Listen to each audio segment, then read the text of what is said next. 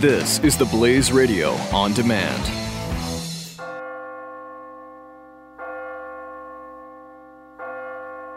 You're listening to the Church Boys Free Fall Q&A. It's Billy Hallowell here with the Church Boys podcast, and I have Tony Perkins with me. How are you? Good, Billy. How are you? I'm good. It's been a while since we last um, did an interview. I It, think it, it has been. Yeah, it's good to be back with you. it's good. It's good to talk with you. So you have a book, No Fear, which I love. I love that title. And um, there's a lot of fear though today. I feel like every More so than when I wrote the book. Well, yeah. Well, when did you write the book? When was Well, the book was actually about a five-year process. It, it began as I was doing a personal Bible study by extracting all of the the uh, references in the Bible where it said "Fear not, have no fear," and I, and I saw a pattern emerge that when those words were spoken, when God would say that to an individual or to a group, it was usually prior to Him doing something extraordinary through ordinary people. And and then I began to see young people, and that's what the book is about. It's the profiles of about a dozen young people, mostly millennials, who have stood up for their faith in different settings. I began to see all of a sudden these stories come about of, of these young people, and so I began to dig a little deeper, and then one thing led to another. Yeah, and it's interesting because it's a time you would assume as we move through society and things get, you would assume things get better and better and people are more open. But it's kind of the polar opposite. You have Right. people very afraid, and you know, you we've had sort of the culture wars going on for a long time. You had the culture war on the right pushing back, and now you kind of have the culture war on the left pushing back. And it seems, in many ways, that the left has now been victorious on and on many fronts. And I think a lot of people are fearful. A lot of Christians are fearful um, or maybe feeling a little bit pushed into a corner, uh, like they can't speak out, like they Right. can't say what they think. Um, it, and it's a very fast sort of progression. This happened, it seems, in the last five years. I think that's absolutely correct. I think what's happened in large part is that we've seen um, a president who has used his influence to help facilitate an environment in which the left has been able to shove those viewpoints into the corner. But it's been facilitated by fear. It's been facilitated by the fear of Christians self censoring, by silencing themselves out of fear. And so, really, the premise of the book is that you know, we're not to have a fear of man, rather, we're to have a greater reverence for God. And that means that we will identify with Him publicly, in the workplace, in the school. And these are stories of young people who have done that. See, we're being told, Billy, that the young people are turning away from faith, that they're walking away from it. There is evidence to suggest they're walking away from the organized church. I would suggest that maybe it's because the organized church has walked away from the truth. These young people are more committed to it. And these stories tell that of young people who have chosen to have a greater reverence for God than a fear of their fellow man, the mockery, the insults, the rejection that The often labeling. comes. Right. I think the labeling is really what scares me. You know, you say something and somebody says to you, "Well, you're a bigot, or you're this, or you're that."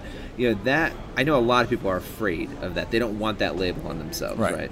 And I think it's hard in a world. You know, you talk about young people, which I think it's great. You chose young people to focus on because young people are, I think, extra afraid, but also growing up in an environment where entertainment, media, all of what they're hearing is very sort of culturally one-sided, right? Right. And, and you know, we can get into the politics and all that, but really, it's the, it's the cultural sort of. Well, you, you have sex with whoever you want to. You do whatever you want, right? That's that's kind of what's reinforced in every level. So it is hard also to be young and to hear that if you're not getting it from your parents and you're not going to church, you're probably not hearing the other side Right. of that message very often, Right. right? And, and, and- this is actually what Jesus warned his disciples of. In fact, in fact, over in Matthew chapter 10, where he sends out his disciples for the first time, kind of a test run of being, uh, you know, uh, preachers in training.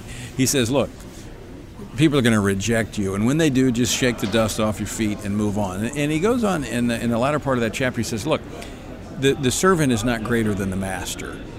And if they called the master the chief of demons, then you know don't be surprised when they call you a few names. And it's really interesting. Jesus actually said this is going to happen if you truly follow me. You're going to be called names. You're going to get labeled. You're going to be rejected.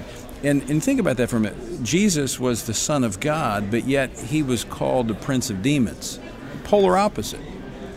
we're called haters when we speak about the love of God. Polar opposite. And so this is nothing new. It's been happening for over 2,000 years and it's, it's intensified. It's probably new to us in terms of the culture has been pretty much receptive to Christi- Christianity up until this present time. So the book is just saying, all right, here's some young people that are doing it, and here's why they're doing it. Each chapter tells the story of, uh, of a young person, but then the second half of the story actually has the biblical uh, construct for this. For instance, uh, my first chapter's on Lila Rose. I was going to ask about Lila. Of course, you know. And, and, and what we're seeing unfold today, in fact, um, the, there's a congressional investigation into the sale of fetal body parts, uh, baby body parts.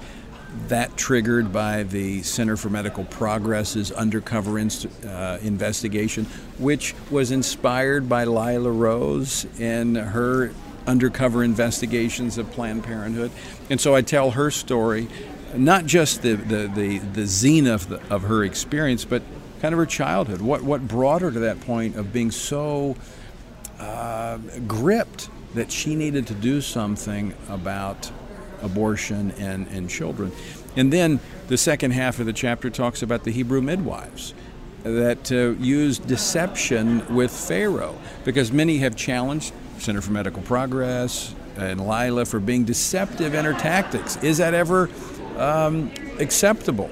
Well, we talk about that in the book. Yeah, and it's interesting because one of the standard now, and, and there's a debate over are they activists or journalists. I mean, they're activists, but but journalists can what go is a journalist? cover. right? Well, and I think, but I think the lines are kind of blurred. Yeah, they, and, they and are. Really there's the, no. the the thing that if you can't get information by being truthful, but it's information that is there's public will involved in that information, that it impacts the public in some way. And in this case, if you have an organization that's being funded with taxpayer dollars, right. and there's no other that's way to discover point. a truth, then going undercover is not always ruled out. You know, people will say, well, journalistically, you shouldn't be deceptive. Well, there are times in which journalistically you do you would do that because there's no other way to get the information. It's these things sometimes in my mind kind of fall under that. So people can say they're an activist or they're a journalist or whatever, but but using that tactic is the only way to maybe try to find a truth. And you know, well, a, a key aspect of what you just said is that when they receive taxpayer dollars, because see, that means we're not. Uh, totally unrelated to this. As citizens, we are participants in this. We're not spectators, we're participants. Whether we like it or not, our tax dollars are going to fund this effort. And so I go back to the story of the Hebrew midwives. Their issue was they were being forced to be a participant in something that violated their understanding of the fact that God created human life and it was sacred and we were not to take it. They were told to kill the Hebrew baby boys and they refused to do it. And they they used what would be described as a form of deception to the Pharaoh. So is it always right and appropriate? No. Are there times? Yes. These are complicated issues. And, and one of the reasons in the book that every chapter, the second half, is a biblical figure with biblical principles is because I'm not trying to encourage people, young people in particular, to be. Um, radical from a standpoint. Of, uh, yeah, yeah, wait a minute. I, I do want them to be radical in terms of how they live their faith for Christ, right. but not libertarian in the way that they throw off all laws and restraint. There is a way in which we approach this, and we're just challenging, encouraging young people to live out their faith in an authentic way according to biblical principles and teachings. Yeah, I mean, it seems really the issue. We, we are a divided culture on every front, right? And it, and it seems question. worse and worse and worse and worse. It just it gets politically. I mean, we talk about the issues of race the last year and a half. Every it's like enunciated, and it's it's bigger than ever. These divides, or at least bigger in some sectors than it's been in a long time. And what's striking to me is that what people believe is good or right. there's such a different definition of what good and right is at this mm-hmm. point. And it's true. You have the people on the Planned Parenthood side saying that they are doing what is good and what is right, and right. you have the people on on Lila's side and Center for Medical Progress saying that no, this is what is good and right. And so, I guess my question for you is, why do you think that that divide has gotten stronger, at least appears to have gotten stronger? That's a great question, Billy. And I, I would say the reason I think that divide has gotten wider is because we've no longer agreed that there is truth. You see, truth is transcendent, and the reason that we have been unified as a culture in times past, not, not, not uniformly, but more so than we are today, is because we, we did have a understanding that there is truth.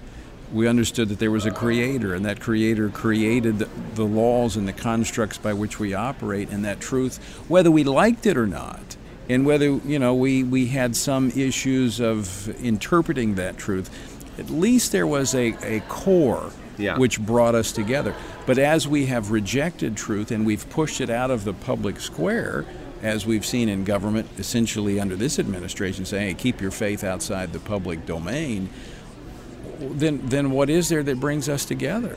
Because it's all it's just my my word against your yours Yeah. and my view of truth against your view of truth. Well, and, it, and it's a fascinating thing. I think for people of faith, when they look at broader constructs of what is driving it, right? I mean, because you can have these conversations and not talk about faith, but I think if you believe in, in good and evil and, and you start to look at well, what's going on in media, what's going on in entertainment, what are these messages that are being sent out, there are broader issues going Right. on that are kind of fascinating. But Dr. Michael Guillen, who is an ABC News correspondent, he, just, he has a book out and he talks about the 10 absolute truths in science and in religion and these things that are shared by both and Christianity in particular.